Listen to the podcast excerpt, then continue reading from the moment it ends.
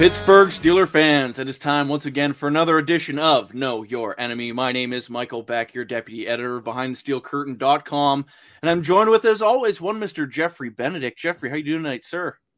Doing good, Michael. Doing good. That is excellent to hear. But as always, we have a very special guest this week. We're talking to Jerry Ball, former All-Pro defensive lineman from the Detroit Lions. Jerry, how are you doing tonight, sir? I'm doing great. Great to be here and, and glad to be here to talk a little Detroit line and and Steeler football. As you say, know your enemy. and that's exactly what we're trying to do. We're we're, tr- we're trying to learn a little bit more about the the teams that we'll be watching on Sunday. So speaking about this matchup too, Detroit's coming off the bye week. Is uh, is this a, a team to be feared coming off of a bye?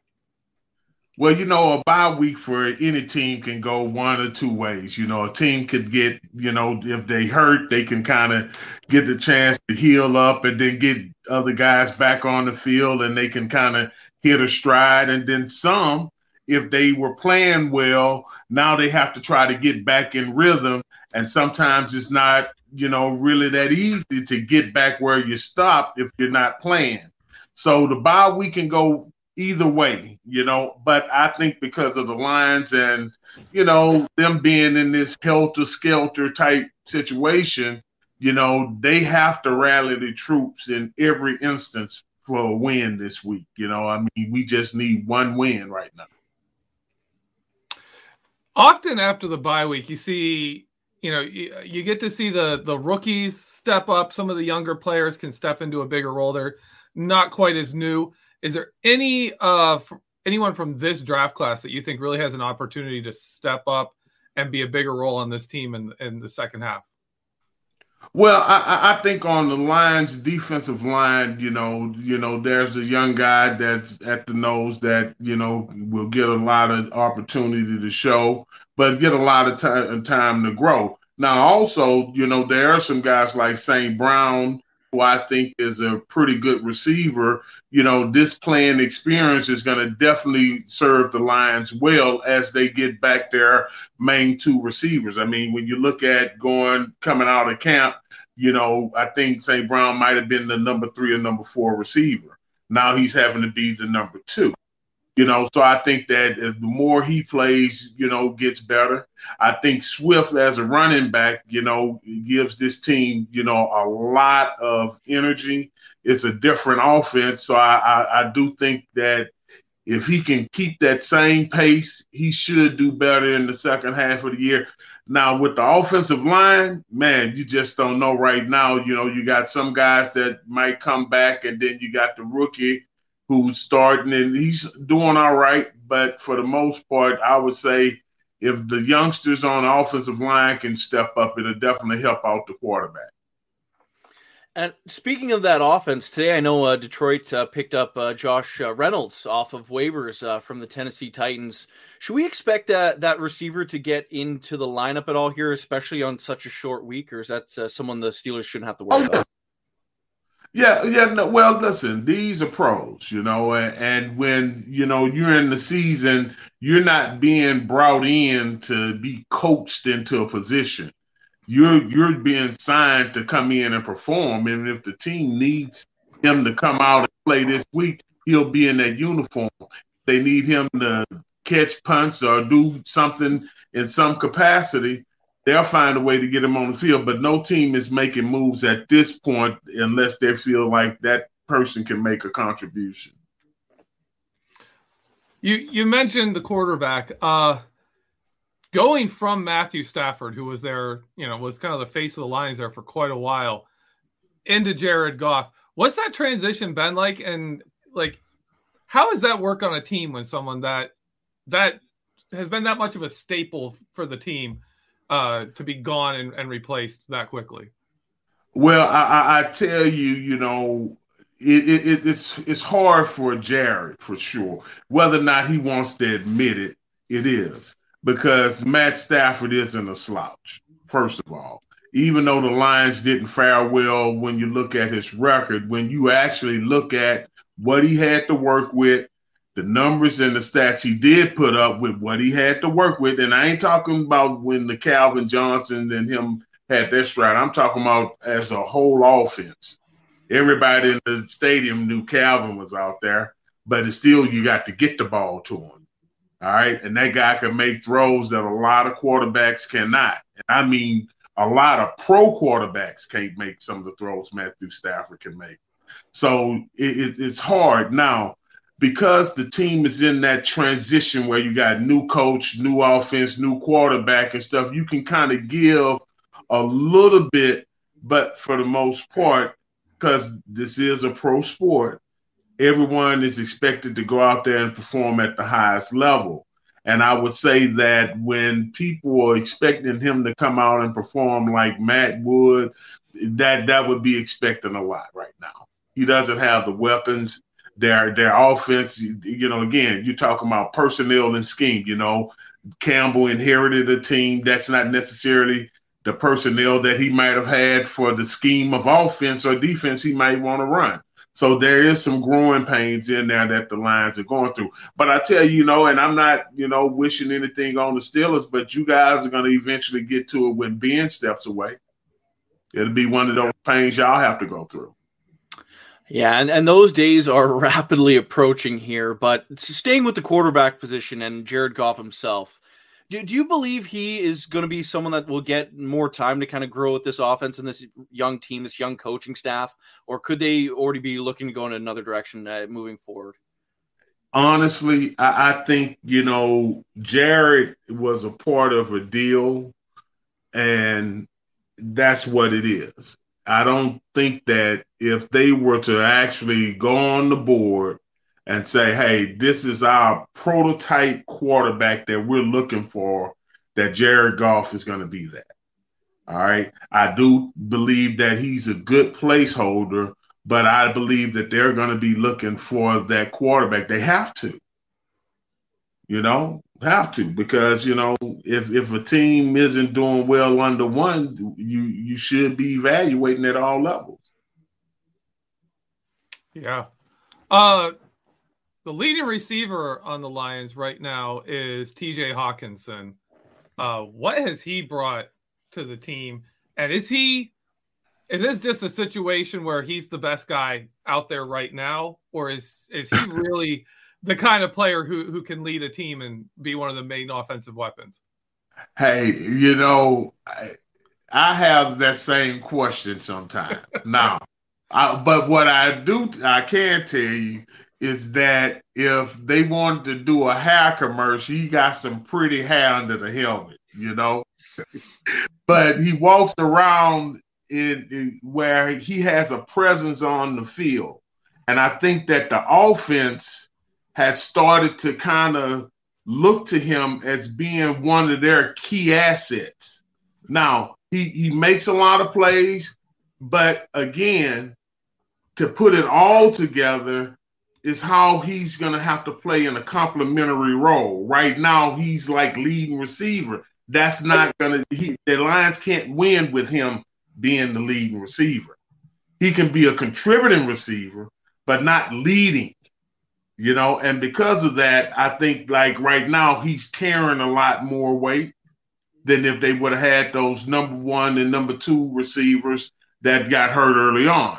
So is he good? Yeah, he's a good player. Can he carry the load? I think in his role, but not in the role where um, he he should be the number three or number four option. Because you got your running back, you got the number one receiver, and if he's the third option, that would be a tight end. Or if you got two receivers, then he would be the fourth option. But right now, being the fourth, that means now the offense has to scheme for him, which makes the defense be able to scheme for him too when he's the focus. So if you eliminate him right there, and one of the things that you know we've seen with Jared is that he got happy feet, and then he has to go through his progressions. And to get to the tight end, normally the tight end is the third progression of choice. Outside, slot guy, tight end in the scene. So in that aspect, it's not really designed for him to be the marquee. but he is. He is a marquee player for him. So to step things back here, and uh, I, I want to just ask you about uh, the running back tandem of Jamaal Williams and D'Andre Swift. How I know there's been some injuries, but how, how have those guys worked kind of uh, cohesively uh, as a, a backfield uh, two-headed monster, I guess, in that backfield? You know, I, I think that they work well together, and I think the, the the best compliment that they have for the offense is that they're two different styles of runners. You know, and when Swift is in the game, uh, the dimension of what he can do as a running back change because of the simple fact that he's a great route runner and he plays well in space. And after he catches the ball, he makes a lot of defenders miss. So, because of that, I prefer Swift as being my number one back and Williams being my change of pace. You know, whereas I'm gonna get you out on the perimeter with Swift and make you have to loosen up, and then I come back and hit you inside them tackles with Williams, some counters, some dives, and things like that. Then come back and put it back on the perimeter with Swift, and then I'm handed. So, so that's how I would play them. But again, I think that they complement their offense because they two different changes of pace, you know, and the defense you know, a defense, you know, plays in rhythm too. You know, when you got a fast back, you know, you play fast. When you got a back that's patient, like a uh, Bell, the guy Lavelle, Le, Le'Veon Bell was with with you guys, you know, that guy there, hell, he could be sitting back there on a lead and he'll be counting one, two, three, and then he'll hit the pole. And you're like, damn, he has a lot of patience. A lot of running backs don't have that type of patience because they don't want to get hit. You know, and when you sitting in the hole and you squatting because that's what you're doing, you know, that's a different way that you got to approach that back too, because he's gonna have more balance than the one that's just hitting it straight on. Beyond oh, the running back on the tight ends, yeah. uh, we we've had the last couple of weeks we've seen both the Browns and the Bears attack our nickel and dime backs and have some success there. Uh, when Detroit looks to go a little more receiver heavy or, or, or spread them out, who, who's their who's their main guys in the slot? Who's their who's their guys we got to keep an eye on? Um, honestly, I think Swift is the guy. You know, because the way that they move him out, he'll be in the position of the slot when they move him out of the motion of the backfield, they move him into that end position or where that slot receiver would go. So I think he's going to be one of the key guys. And, and number 11, I forget his name, uh, Van. Man, I apologize. Kalif, is that Kalif Raymond? Kalif, yeah, him. That gentleman there. He's a player. He's a player. Yeah, and they and, and I tell you, they're probably gonna have to keep their eye on him all day because he'll hit you at any point of the game, and his engine stays going too. You know, he's not one of those guys, you know, sometimes a guy that might be on the sideline come in the game and he's got to kind of get in the flow. This guy's one of those guys come off the sideline and he full speed like he's been running, ready to go.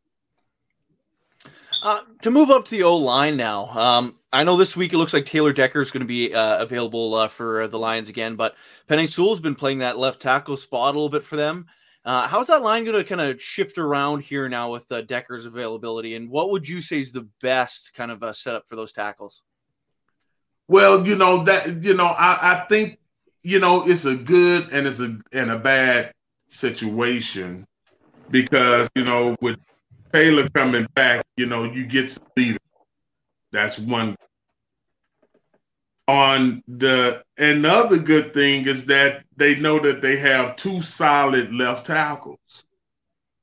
Now, when you're preparing for the future, do you let the youngster stay in the position and ride it out and have Taylor go to the right side and you know kind of take the pressure off of him since he is coming off an injury and he might have some trade value you know and i'm not you know i know the trade deadline and all that but i'm just talking about in the future You know, so so in that aspect, by him showing that he could play left and right tackle, he makes him more valuable. So that works in the Lions' favor. Now, at this point in the season, I think that they need him on the field so that the stability can kind of start building a foundation that eventually the younger guy like Penei can take over because he can see how a veteran operates in the huddle. And, and you see, and a lot of times it's not so much that they don't see other veterans, it's that you respect what that veteran is doing and the way that he approaches the game that you attract yourself to. And I think he can be a great example, a better example on the field for for the rest of the line. All right. The Detroit's current right tackle, I believe Matt Nelson. Um, he has played. I believe he hasn't missed a snap yet. Uh, would you rather like is is this a situation where you're looking across the field and you're seeing T.J. Watt going up against your right tackle? Do you want to go with a consistent performer, or are you are you going to take the gamble and say let's let's put the guy who's you know more talented we know is more talented out there and see see if he can deal with TJ Watt. Man, I'm I'm I'm putting my best my best foot forward. All right, and that's nothing against the other gentleman, but if if Taylor is ready to go, he's on the field. What am I? But I'm gonna put him on the left tackle, and then me Penei over there. I put on on the bench. You know, I think the better is to move Taylor to right tackle, let him stay at left. And then that way they got good protection on both sides because one of the things that you see when Jared has, you know, it's that shadow pressure. And shadow pressure is whereas, you know, he sees the flash of shadow, but it's not really enough pressure to make it move because of Tom Brady and Ben, they stand in that in the pocket on that. Whereas he feels the shadow of the end rusher and that tackle, and he just started moving. And that don't let it and that that actually contributes to why his feet don't set and his passes are not as efficient as one would think. But because you would have two good anchors on both ends, man, I, I would have to have Decker on, on the field. He'll be a right tackle though, because I wouldn't want to change the rhythm of the left tackle with the youngster. Can you tell me how the offensive line changed a bit after Frank Ragnow's injury? I, I, believe he's done for the year at this point. He's one of the best centers in football, if not the best. Um, what happened when he went down? Well, that, that's like losing a second general, you know?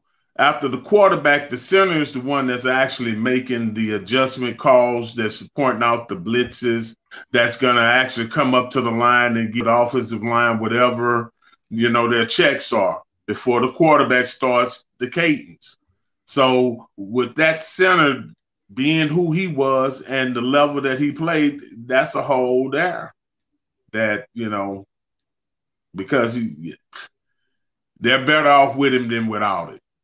You know, without him being there, that that's and this contributed to some of their lack of, I guess you would say, success. Flipping over to the other side of the ball, uh, the Pittsburgh Steelers have been running with a very young offensive line, and across the board, new faces. Just you know, all but one of our guys are, are brand new to the team. Uh, where are the Lions on defensive line uh, can they take advantage of the Steelers' offensive line, which has been good at times, but also a little inconsistent? Yes, and, and you know your left tackle number sixty-five, the rookie from A and M, he's from my hometown. Oh yeah. So I know some of his people, right? And and I do know that he's had a little struggle here and there, but again, he's a rookie. Mm-hmm. He's gonna he's gonna learn that. But at the same time, I think the Lions, you know, their defensive line is actually still trying to find their identity. And what I mean by that, you know, you you take like when uh, you talk. I'll talk about some of the Steelers' defenses when you had, you know, Porter, Lloyd, you know, uh, Greene. When them guys were on the field, you understood, you know, who they were, how they were going to play, and you was going to, you know, and I think that the Lions are trying to, they're at a point where they're trying to find how to play well together, you know, and you have a lot of youth that's getting opportunities and they need that Lord or Porter or Kevin Greene that would be out there to kind of lead them in that way you know, but they're not they're a little young. Now there is one one guy that, you know, Trey Flowers that brings, you know, some leadership, you know, but at the same time, I know I don't know where his head is because at one time before the trade deadline, they were talking about possibly trading. And when you a player and you're in the locker room, you hear your name associated with a trade, it's hard to lock in you know. Oh, absolutely. Now, a couple of what Beaumont, Texas boys between you and uh, Dan Moore Jr. there. Um, mm-hmm. speaking about you, Jerry, 1991 version of you, uh, how would you fit on this uh, defensive front for uh, the current Detroit Lions? Oh man, we'll be tough in the middle, that's for sure. you ain't got to worry about them running up the middle. I promise you. That I promise. oh, I, I, I guarantee that too. Get away from this weekend's game, and of course, talking to an All-Pro football player. Uh, yeah, you have any uh, good stories of facing the Steelers back in your day, or uh, anything you can share with the people? Oh man, let me tell you, I got a lot of Steelers stories. First, Jerome Bettis and I are real good friends. When Jerome was making the decisions to come out of Notre Dame early and stuff, he and his parents came to spend a weekend at my home and then he got drafted by the Steelers. But Kevin Colbert is a good friend. Uh, Kevin was part of the personnel group in Detroit that drafted me. All right, and then he also hired a couple of guys like uh, that played with the Lions, like Bruce McNorton, who's still a Steelers scout. I actually called Kevin and asked him if he would hire me to be a Steelers scout. He said, "Jerry, I'm not gonna do that to you." I was like, "What you mean?" He said, "Man, I'm not about to send you on some planes and up the road and stuff and have you out and somewhere." He said, "We nah, nah, nah, something else." I was like, "All right, cool." So that was one. but but I, I tell you, I remember when I was with the Browns, and I'm gonna tell you one of the things that, of course, you know the Browns and the Steelers. Yeah, yeah I don't have to even tell you oh, about that. Right? you know, so um, this is we played the Steelers the last game of the season of '92, and uh, it, the the Browns was trying to re-sign me, but but Bill Belichick was killing me in the paper. So I'm like, I don't look, man. You ain't I don't give, you offering me money, but then you over here killing me in the paper. That you know that's contradiction. And, and, probably one of the things that was probably the biggest thing that really upset me is that they wanted me to go to a fat farm. All right. But they didn't talk to me. They talked to Michael Dean Perry, and Michael Dean Perry is telling me about my career. And I'm like, oh shit, no. I don't trust like that. So the last game of the season, we're playing the Steelers, and we actually ride the bus from Cleveland to Pittsburgh. They drove and it was snowing. I didn't get on the bus. I drove my Land Cruiser behind the bus, and I pulled into the Steelers uh, into the stadium. And right after that, you know, they got back on the bus and went to Cleveland. And I spent the night there in Pittsburgh. And they was like, You a Brown ball, you staying here in Pittsburgh? I say, Well, I'm not a Brown anymore. I'm gonna be more Steeler than I am gonna be Brown tomorrow. so I spent one of my last days as a Brown in Pittsburgh after there you go. hey, you're gonna be quick fans of uh, all the Steelers uh, fans. Oh man, listen, hey man, I got you know down here in Texas, y'all got a lot of Steelers fans. They got in Texas, they have Steeler bars. I mean, bars that are actually dedicated to the Steelers, nobody else. And I'm like, man, you guys know where you at.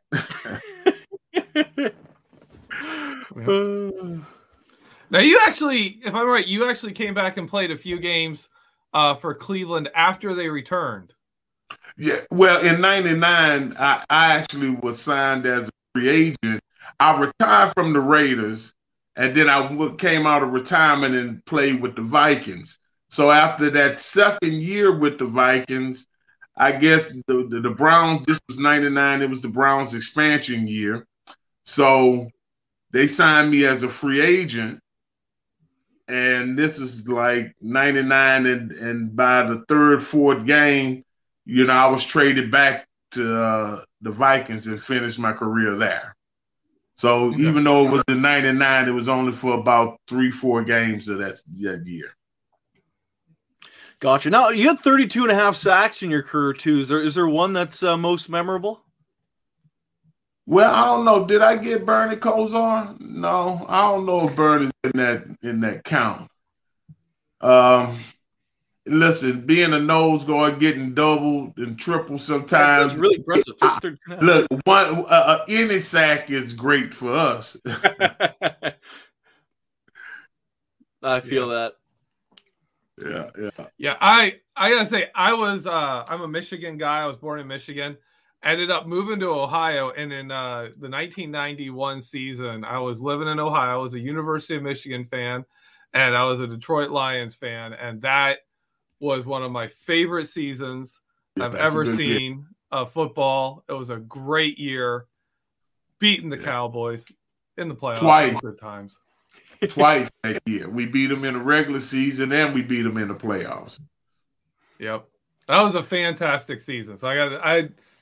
I think it's awesome seeing you here talking to you because it's that was that's one of my great memories. hey, well, I definitely appreciate you guys having me. And again, you know, Pittsburgh Steelers. I have to tell you, tell the honest truth though. As a kid, I was a Raider fan. Uh oh. so, you know, I didn't like y'all. I didn't like no. I, I didn't like Mean Joe Greene. I didn't like Holmes. I didn't like none of that young blood, none of that. We, we I hated the steel curtain. Ham. yeah, I was like, nah, you know, I was a Raider through and through. You know, and then that when that catch happened with Franco Harris, man, I I was sick. yeah. Uh, hey, well, at least uh, well, you still got the opportunity to uh, to play for your favorite team. That's uh, that's something pretty special right there. Yeah, you know what, and, and to be honest with you, I, it was one of the greatest thrills because being a true football fan, not just being able to play football, but when you are a fan and you get to play for the team that you root for, man, the only thing better is winning the championship. You know, other than that, it's like, man, I'm where I, I where I'm supposed to be. I was born a Raider. That's what I. a dream. Speaking, speaking of your time with the Raiders, if I can jump in here, uh, the Steelers. We just saw Cam Hayward get the second interception of his career in the last game as a nose tackle. When getting an interception is kind of a rare deal, but you had a very specific, you had a, you had not just an interception. Yeah. You had an interception return for a touchdown. Yeah. Uh, what was what was that like as a as a nose tackle?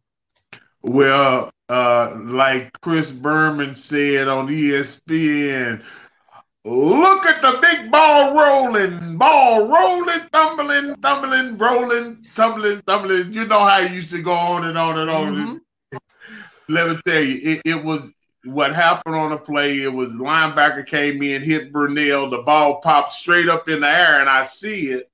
So I go up and get it, and I, I leap as high as the Empire State Building. And I grab it at the pinnacle height of the tip of the building. You know, wasn't nothing up there. I was higher than the pigeons. And I jumped so high. but anyway, I catch it and I come down, and it wasn't nothing but open lane straight to the end zone. So Pat's willing, and everybody's like, "Give me the ball! Give me the ball! Give me the ball!" I'm like, "No, I'm not. I'm not gonna give you this ball. I'm running this one in." So after I ran it in, it was for 66 yards. So I run it in. I, I'm running across the end zone with the ball like this here, and I start pointing. I'm like, "Where's the oxygen?"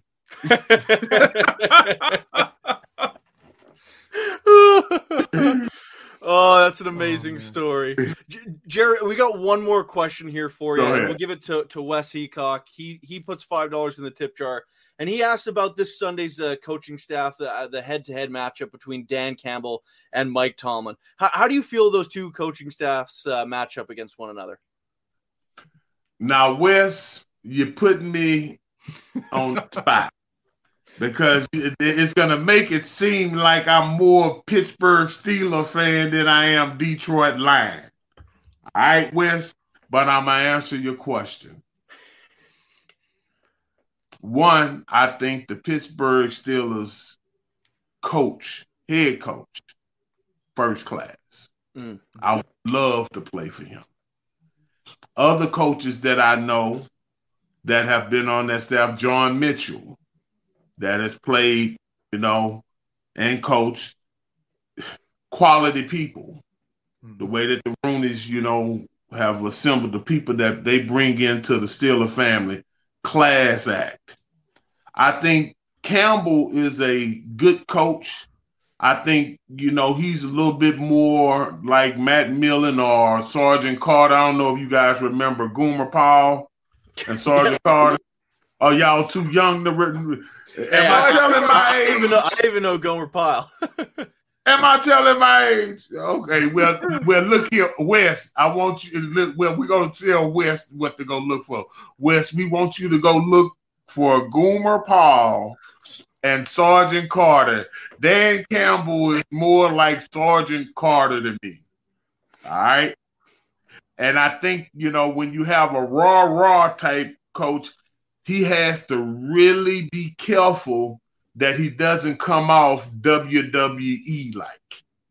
Because eventually the words that he's saying, because you put so much theater in it, like Ric Flair, and then you give the crying and the emotions, and now you playing all these here, but we ain't we haven't won a game. Okay.